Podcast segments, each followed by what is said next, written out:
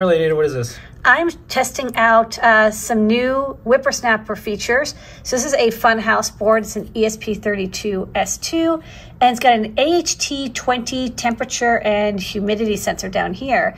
And up here on uh, WipperSnapper, this is the beta. So this is private, but will be released soon.